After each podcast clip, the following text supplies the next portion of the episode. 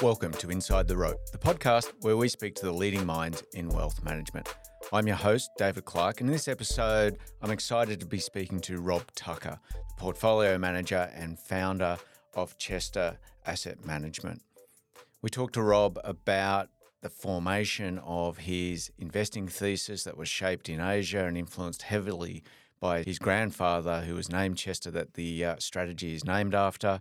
We talked to him about his remarkable success that he's had in being able to, since inception, eke out gains of just over 15% per annum with a lot of downside protection. He talks about why that's important. I hope you enjoy the podcast as much as I did.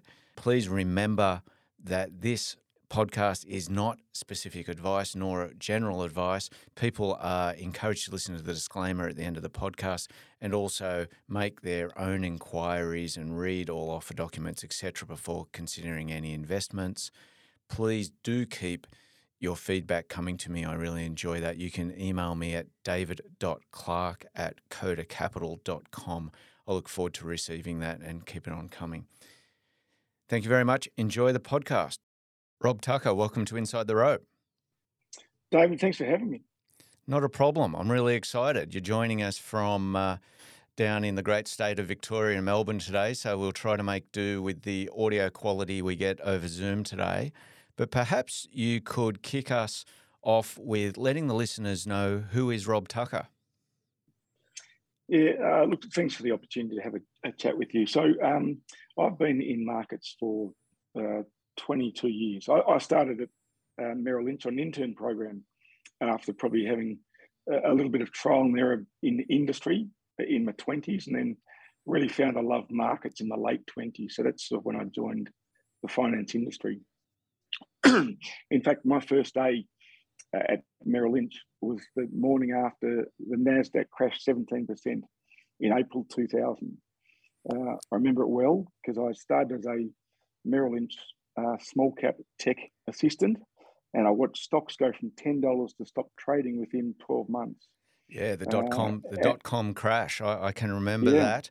Um, yeah. I was working as an analyst in corporate finance. That was going on. We had a transaction in that dot com space that was keyed. The valuation was keyed to the Nasdaq, and that deal fell over. And I thought, gee, this isn't a very good game.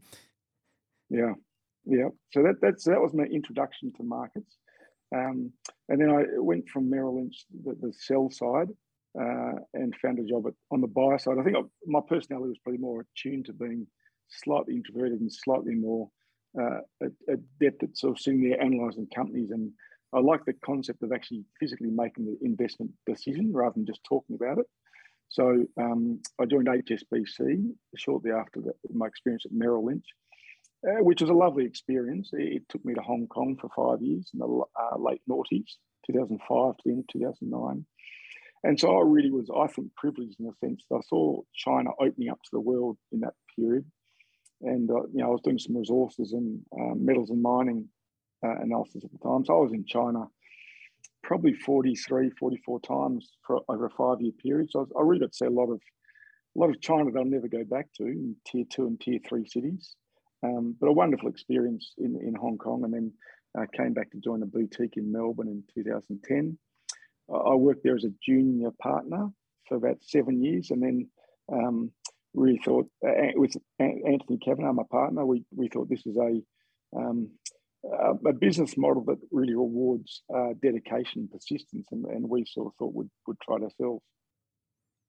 And in 2017, that was, yeah. And were there any really large sort of moments that you look back on and say, these were some great wins and or some great losses that go into your thinking about how you invest today that you might be able to pull up? Yeah, absolutely. Because I, I, think my experience in my formative days at, at Merrill Lynch was uh, incredibly telling on my psyche of really not wanting to lose money because I just saw how much money wealth was eroded in that tw- first 12 months in the markets. So uh, it, lends itself to thinking a little bit more in terms of valuation terms and assets on the balance sheet and things you can touch, as opposed to some of the disruptive technology that we've seen be so successful over the last 10 years and then obviously has had some valuation challenges in the last 18 months. So that uh, that sort of helped shape my thinking. Uh, being in China and just seeing the insatiable demand for certain commodities, I also think shaped my thinking. Commodities are a fascinating part of the market because they can reward you richly if you get them right, but they can also hurt you if you get them really wrong. So I like having the opportunity to own uh, commodities without uh, ever really investing too much of the portfolio's capital in that part of the market, but it's certainly a, a great source of alpha. Um, and I guess the other point I'd make is through the GFC, uh, when I was at HSBC in Hong Kong, it was the gold part of the portfolio that really helped me weather the storm the best. And so I've always used that psychology of going, well, I'd rather be able to protect money in down markets and having some gold in the portfolio helps facilitate that outcome. Uh, it normally works well in really inherent vol- volatility. So that's I've always had a sort of small hedge in, in gold and gold equities, which I think helps the fund weather the storm in, in various markets. So that's sort of a few things that help shape my thinking about the way the portfolio is is constructed. Well, it's in, really interesting. I, I find dealing with a lot of high net wealth individuals and their families and not for profits that, you know, people who have uh, created wealth, their attitude changes to it to one that, that they become protectors and they're like little meerkats and the sensitivity to losses and gains uh, isn't symmetrical. Um, and equally, so they should be in that if you've got a portfolio and it goes down 50%, you don't have to go up 50% back to get back to where you were. Um, it takes some people a little bit of time to realize that um, and, and that the analysis of downside and upside capture is really, really important. So it's a great point to, to bring out there. So I think you flagged there that you came to 2017 and set up in Australia. Were you running a, a, portfolio prior to that, S- SGH or similar? Yeah, so, so at SG Hiscock, we set up a fund uh, in 2013.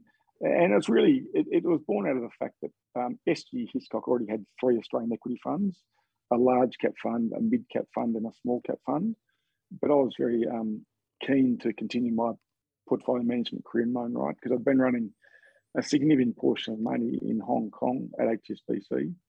Uh, and so uh, Steve Hiscock at the time seeded a small fund, um, and we called it Australia Plus, which was sort of born of the notion that there was a rising middle class income in uh, Asia that we could tap into with a non-index position.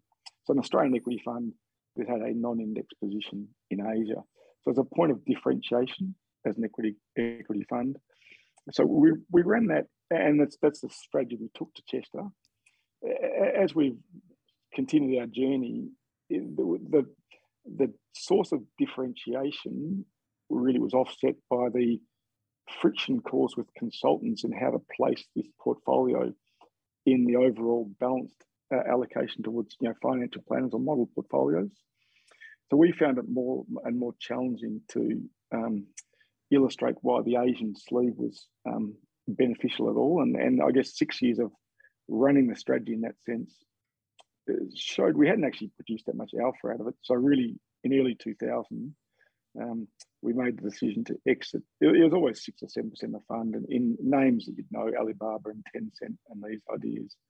Um, but really, we sort of pared back that exposure through 2020 and since then, it's really been a mid cap Australian equity strategy.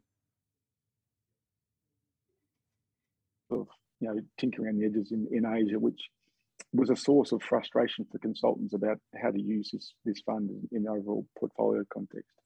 We had a slight glitch there that I think we we understood the meaning of what you're saying, so that's fine. Um, so you you you come back to Australia, you set up um, Chester. Tell us about Chester and why you set that yeah, up. So, yeah, so so look, Chester is it's uh, named after my grandfather. Um, his name was Chester Raymond Tucker, and Chester had a lifelong passion for investing. He gave me my first parcel of shares when I was 18, which was shares in the AFIC, the you know the listed unit trust, which I found to be a great source of understanding of how the Australian economy worked. Just looking at the Woolworths and the BHPs and the Telstra and the banks that are in part of that unit trust. So I understood a little bit how the economy worked from that as an 18 year old.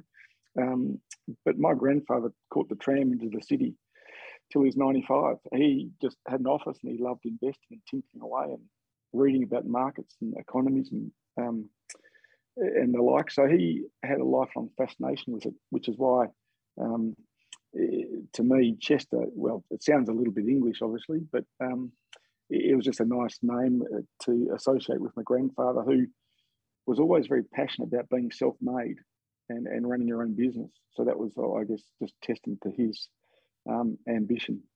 What a lovely sentiment.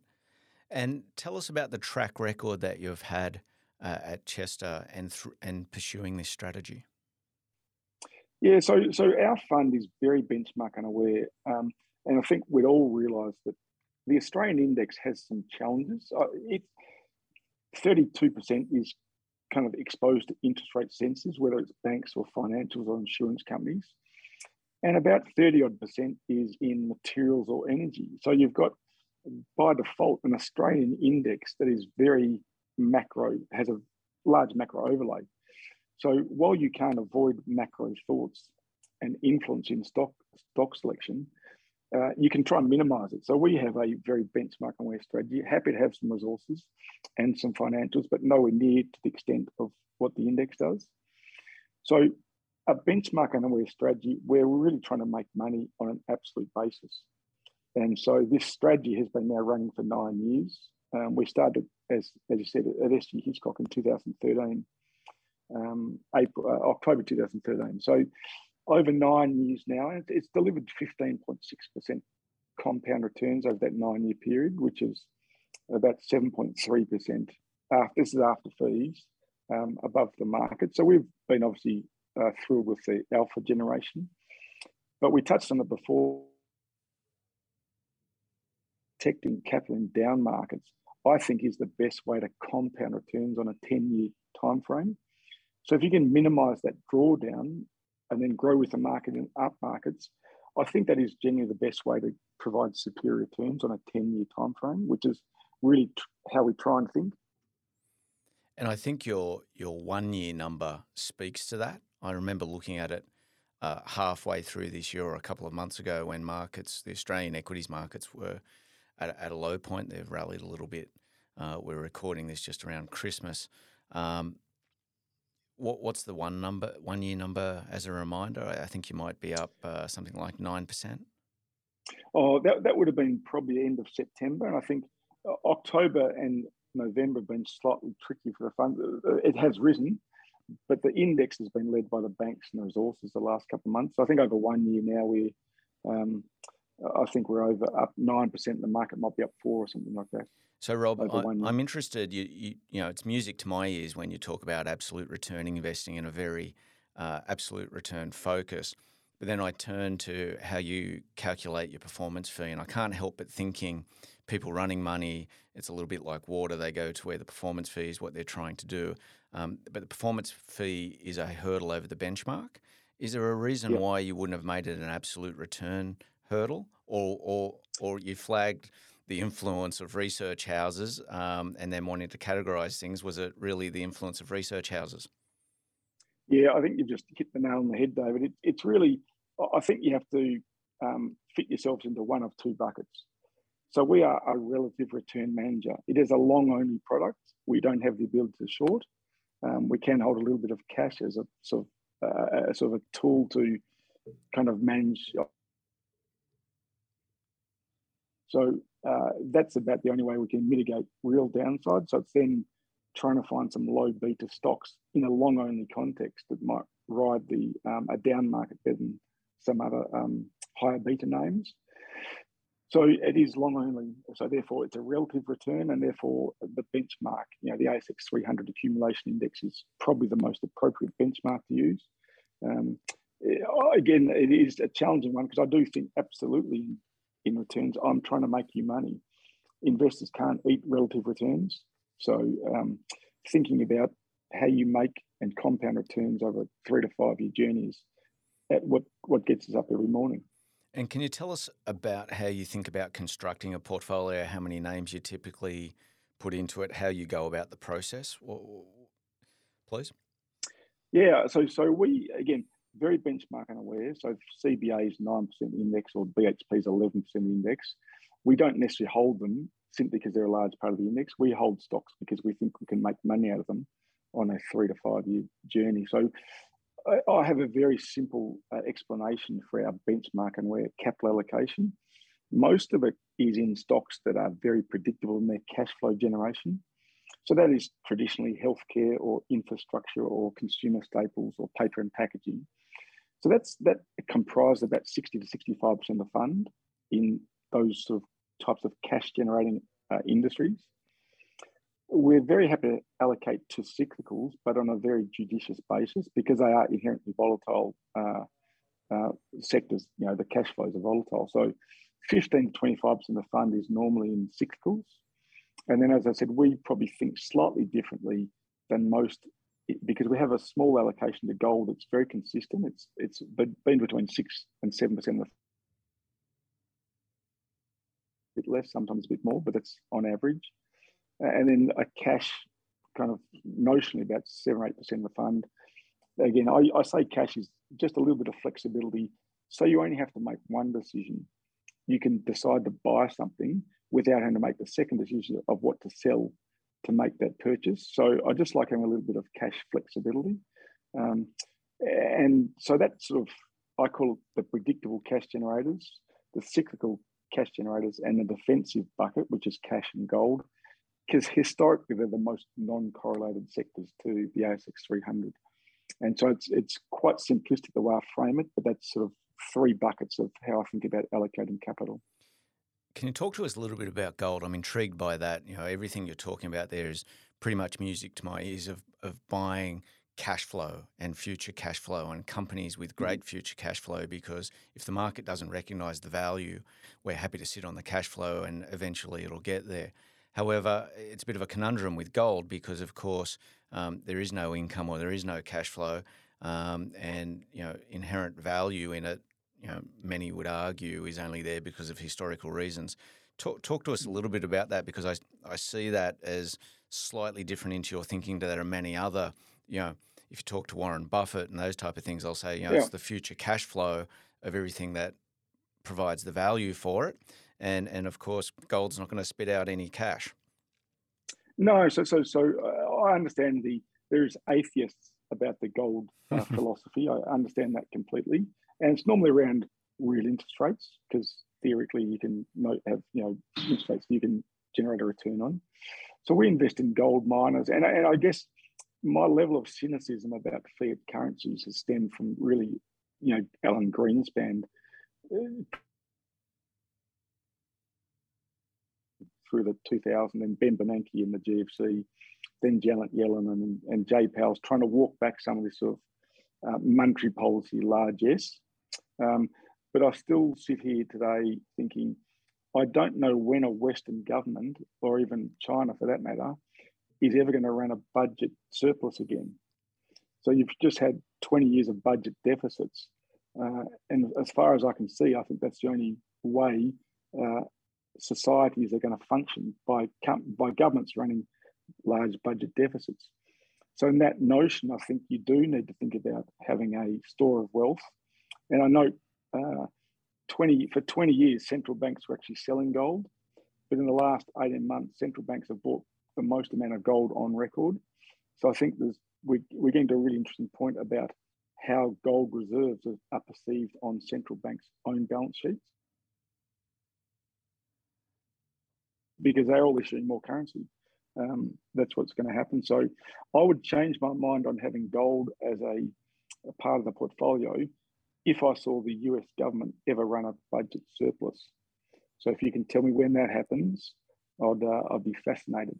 Doesn't seem um, to be the so foreseeable think, future, does it? Now, you, you, no. you've switched us into some macro talk. And before we talk about some of the companies that you've been invested in the past and some of the that you're invested in the future and that you like, I do like the way that you articulate your macro view and where you're seeing things um, to what is on your shopping list and the type of companies and that methodology you go through. So I think it'd be wonderful if you could talk about what your view is and and sh- and talk to the listeners about how that shapes what you're what what you're looking to buy at the moment. Yeah, so so I think probably post 2020, we're just with the monetary policy that uh, central banks entered into to stave off, you know, you know economic sort of um, as everyone was shut down through the pandemic. So you saw money supply drop 25% year on year. And that to me was always going to have an inflationary outcome. So, so when I think we are in a very different regime for the next five to seven, ten years, as opposed to the last 20 years of investing, where, so if I go back a step, when China entered the WTO, uh, the world exported deflation because we had cheap labor and a cheap source of manufacturing, and then we're buying cheaper and cheaper goods coming out of China and, and Southeast Asia. So as we've uh, reached the limits of the Chinese workforce actually uh, being able to be really productive in the use of that labour, uh, their labour force is shrinking uh, and the wages demand are, going, are higher. And then we have the notion of um, localization. I think Trump sort of started as in sort of 2016, 17, we the notion of actually running too big a budget uh, or trade deficit because we're importing too much stuff from, from China. So that was the first salve of actually bringing things mentally back on shore. And then that was accelerated with Russia uh, invading Ukraine this year. And certainly in Europe and the US, the notion of actually having security of supply of essential goods and services, I think far outweighs the lowest cost of supply of goods. And I'm thinking of things like rare earths, and obviously this is quite topical, resource national, nationalism, having uh, graphite or lithium or cobalt onshore. Uh, so you're not relying on China or the Democratic Republic of Congo to, to provide your raw materials for batteries. Um, semiconductors, you know, being sort of Intel moving their uh, semiconductor facility out of Taiwan, so they're building some uh, large factories or foundries in back in onshore in America, and and Europe with the sort of um, energy security, so that you know, have a lot of LNG receiving stations. So this all ties in notion that the cost of doing business, I think, is going to be higher in the next decade because you've got um, the carbon transition or the energy transition, which I think is going to have a meaningful capex cycle to it. It's just starting properly. Uh, the idea of uh, localization of, of, supply chains, as I touched on, um, and I think minimum wages. I think there is a genuine demographic shortage of uh, the, the right working population as the aging demographics of shifts. So uh, relying on 65 plus to enter the workforce and alleviate some of the, you know, the hospitality industry or the travel industry and some of these labour shortages that we're seeing, which is pushing up wages everywhere. Uh, I, I, can't see a really medium term solution to that. So I think wages rising are very much part of my thought process the next three to five years. So therefore, we have a notion that I think inflation is going to be structurally higher. Um, and I think then that changes how you think about investing. Um, so I'll, I'll, keep going and then uh, with the structurally higher inflation rate. Now, this is a nuanced discussion because as we see today, I can see why inflation decelerates very quickly in the first half of 2023. The rising interest rates in 2020 absolutely have made sure uh, goods inflation is going to be really structurally challenged next year. So that I think there's some deflationary aspect to that. And if we look at some of the commodities, lumber, um, copper, a lot of these things are actually trading 20, 30, 40, 50% below where they were this time last year. So you can see a reason why CPI decelerates the first half of 23, but I think remains structurally higher. So if you have inflation as a structural issue, um, then I think think about portfolio construction. Um, and very simply, margin resilience in the earning streams that you're investing in companies with. So, how do you have margin resilience when you've got rising costs?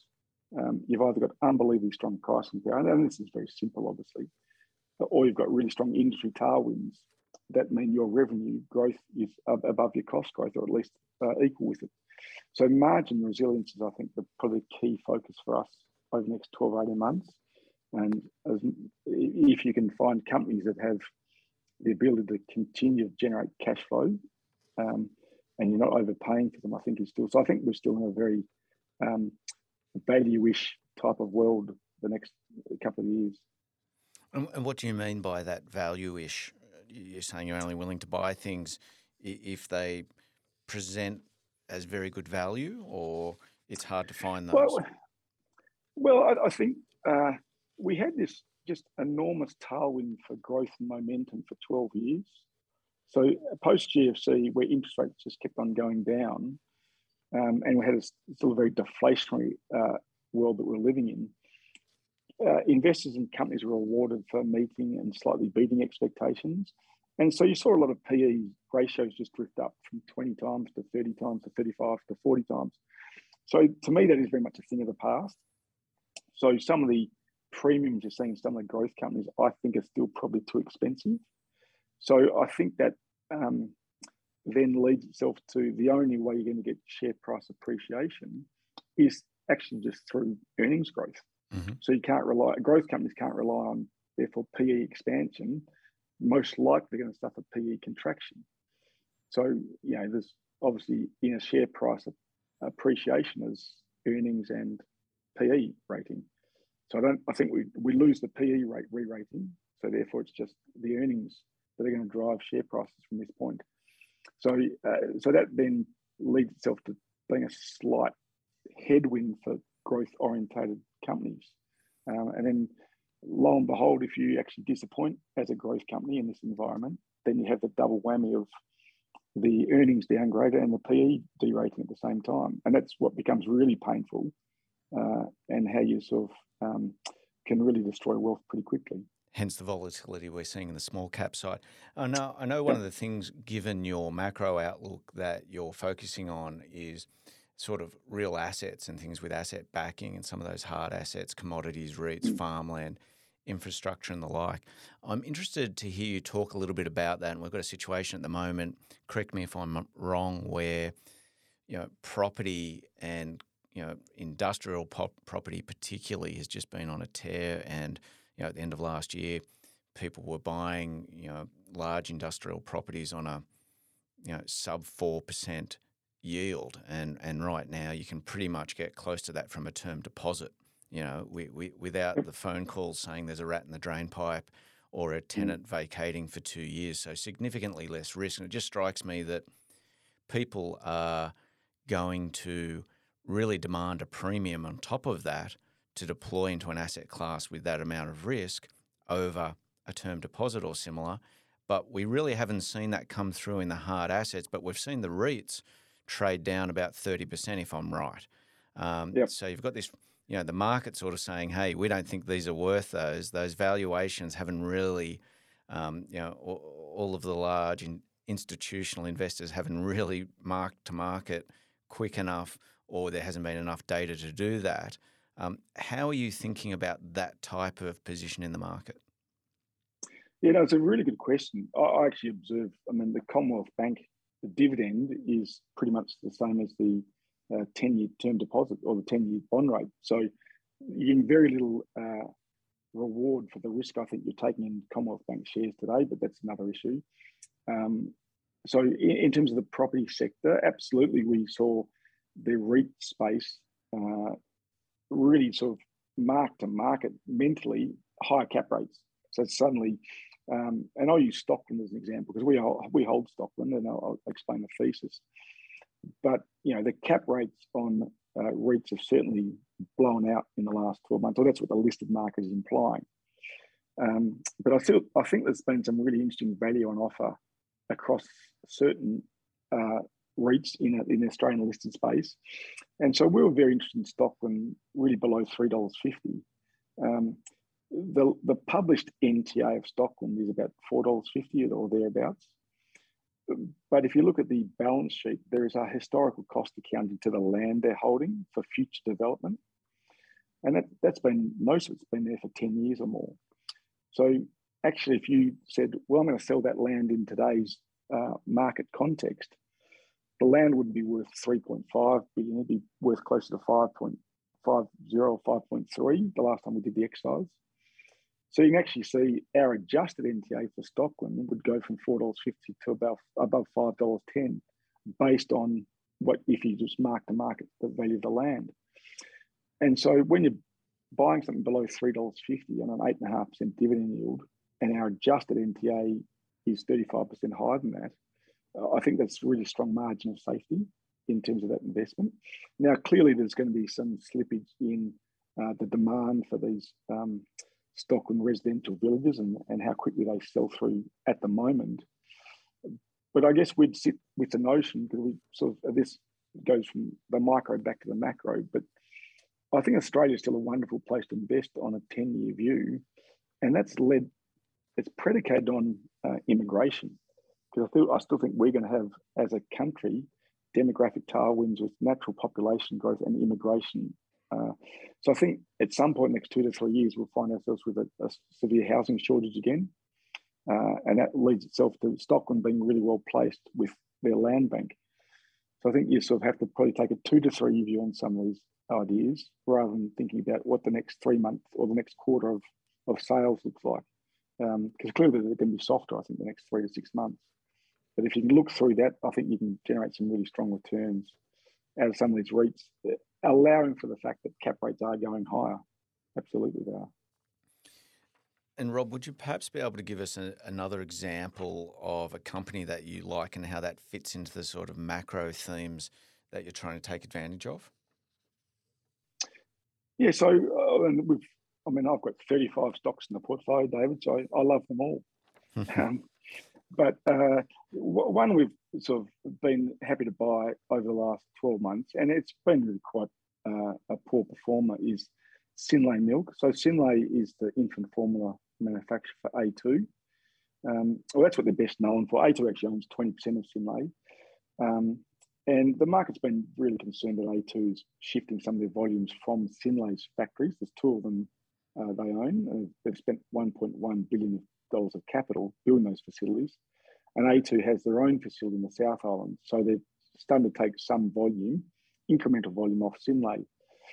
Now, the reason we're sort of more sanguine about Synlait as, a, as an opportunity is there's still a five-year contract in place for Synlait to provide uh, A2 exclusively in Australia and New Zealand, and the Chinese label product they're selling infant formula to in China, which is where all the growth is coming from for A2.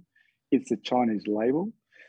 And Synlait holds the license that the manufacturing facility actually issue, gets issued the license, and they actually have to have it renewed next year. It's a new ingredient or new formulation, which is basically some more lactoferrin for Chinese babies because it, it's better for brain development. So the SAMR, or the Chinese Food and Drug Administration, is going around the world issuing, reissuing licenses for the new ingredient. So that to me, there appears to be a perceived risk that Synlait won't get issued a new license next year, but I'd see I'd perceive that risk as actually being very low. So we think, still think Synlait is doing a lot of the A2 work for a significant period of time. One, they have the milk supply, and two, they have the, the license issued for Chinese label customer. Where Synlait, uh, where A2 in the South Island would spend probably five years actually getting their facility up to an audited standard and the uh, sustainability supply to then supply all the Chinese label product they need to into China. So I think Synlait still has a captive market or customer in A2. And then the reason we like it is because they have a new multinational customer starting in January. So customer S, they've called it. It's a large global FMCG player. They haven't named the customer for privacy reasons. And this is a plant-based food supplement. So it's actually extracted from soybean, so not dairy. But Synlait consistently said this customer will be as big as, or if not bigger than A2 in the next three years.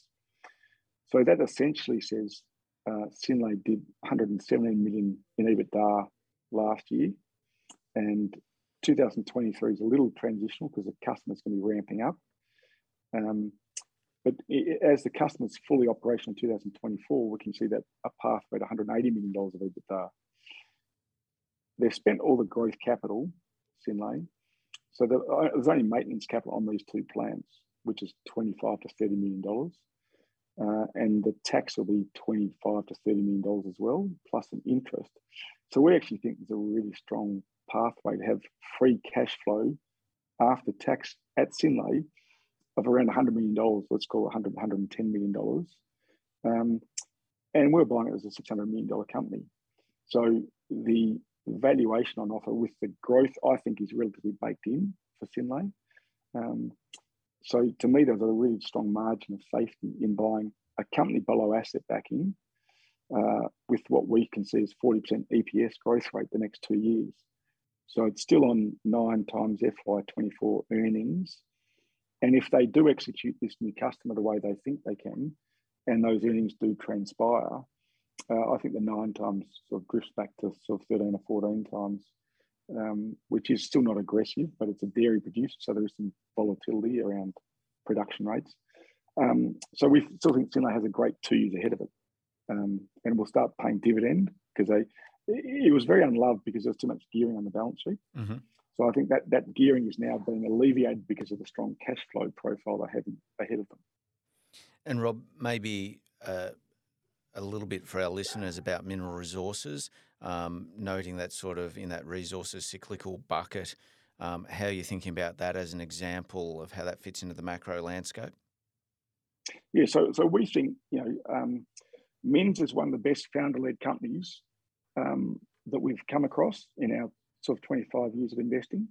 So uh, Chris Ellison has run the company since 1996 and has been a wonderful allocator of capital uh, in the mining industry. So it started purely as a mining service uh, operator, crushing uh, iron ore tons for uh, external parties, BHP and, and Fortescue. And so then it started buying its own assets, iron ore, and then crushing tons for their iron ore assets, their own external contracts and internal contracts. And then they added lithium to the portfolio a couple of years ago, about four years ago. Um, and now they've just added a really, really large gas deposit in the Perth Basin. So he's a very strong allocator of capital. And so if you combine the mining service business, the iron ore business, the lithium business, and the gas portfolio, um, there's a lot of ways to distill the information that Mins talk about. But in essence, we still we we've actually recently updated our valuation, and with the gas portfolio um, and the opportunity ahead of that, we can see Mins being worth uh, well over $120 a share. And so it's a very, I guess the problem with Mins right now is the sentiment is very strong on it. So it's become a bit of a market darling. Um, so we're cognizant of that but would still say the earnings growth, which from what the way we see it, is still going to surprise the market in terms of marking the market some iron ore pricing and some lithium pricing. They should have really strong upgrades next year, and the gas portfolio will sort of um, start creating uh, earnings stream 2025 26. So you've really got this just long, obviously cyclical companies like Mins can be short duration, i.e., there's volatility around the, the iron ore price and the lithium price. But there's such a pipeline of growth projects within that portfolio. It's been a um, core holding of ours for a long time, and, and I think will continue to be so um, while it's still trading well below our valuation. Um, I could again go into a lot more detail with Mins, but that's a, a bit of a broad brush. No, I think that's a, a, um, good summary for the listeners. Changing yeah, gears a yeah. little, uh, if you could, of course, the fund albeit an absolute return fund doesn't allow shorting. But are there any companies or parts of the market that you wouldn't go near and you're thinking that the market is getting wrong or a little bit carried away with at the moment? It's a, it's a really good question. Um, I, I, do tend to think some of the growth names um, are probably still a little bit overvalued in terms of what uh, growth characteristics they're thinking about. I think there's a wonderful company in the tech space. Um, I'd love to see them 30, 40% cheaper. So my mind doesn't immediately go to, well, this company's a short because this reason. Any company that's not making, generating cash is at risk of you know, having its, its share, you know, its equity value shrinking. Uh, and then I, I do have a mindset that the consumer will change behavior next year. So there's sort of, I think there's some real risk around some of the retailers, but I think that's a very consensus thought process for 2023. Mm-hmm.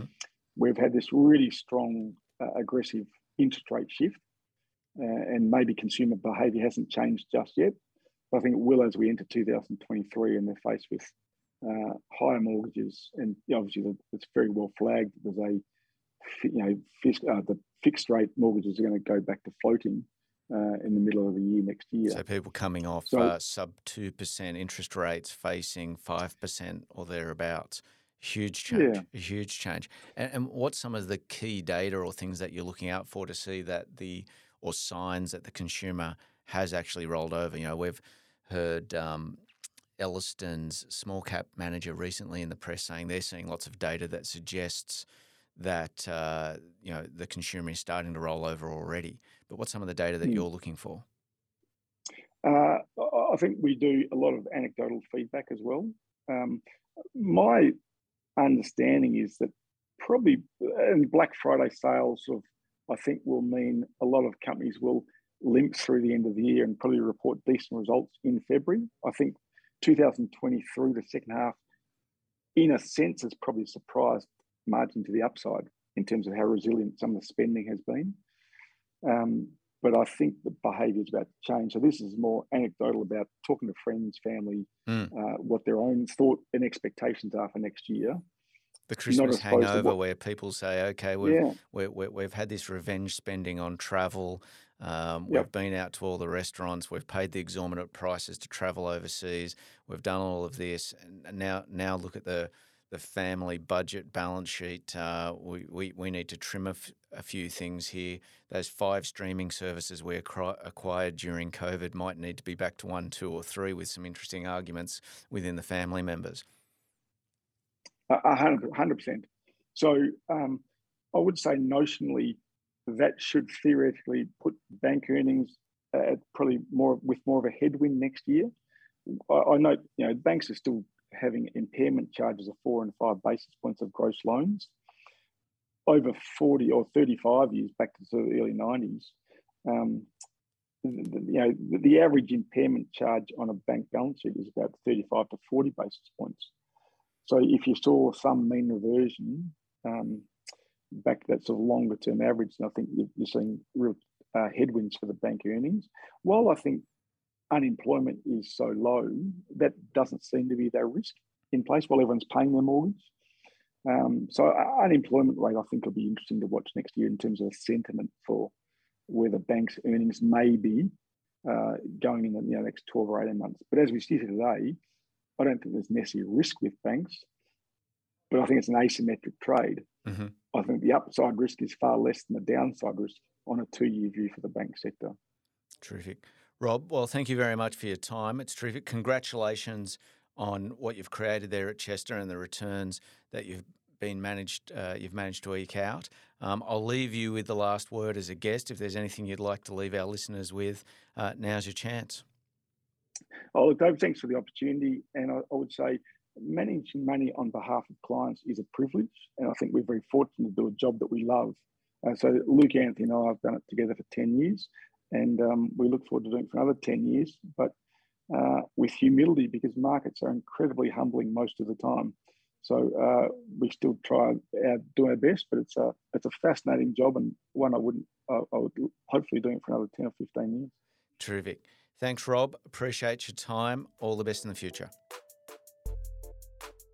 Thank you for listening to Inside the Rope with David Clark. Be sure to subscribe to this podcast on iTunes. You can connect with David by visiting kodacapital.com.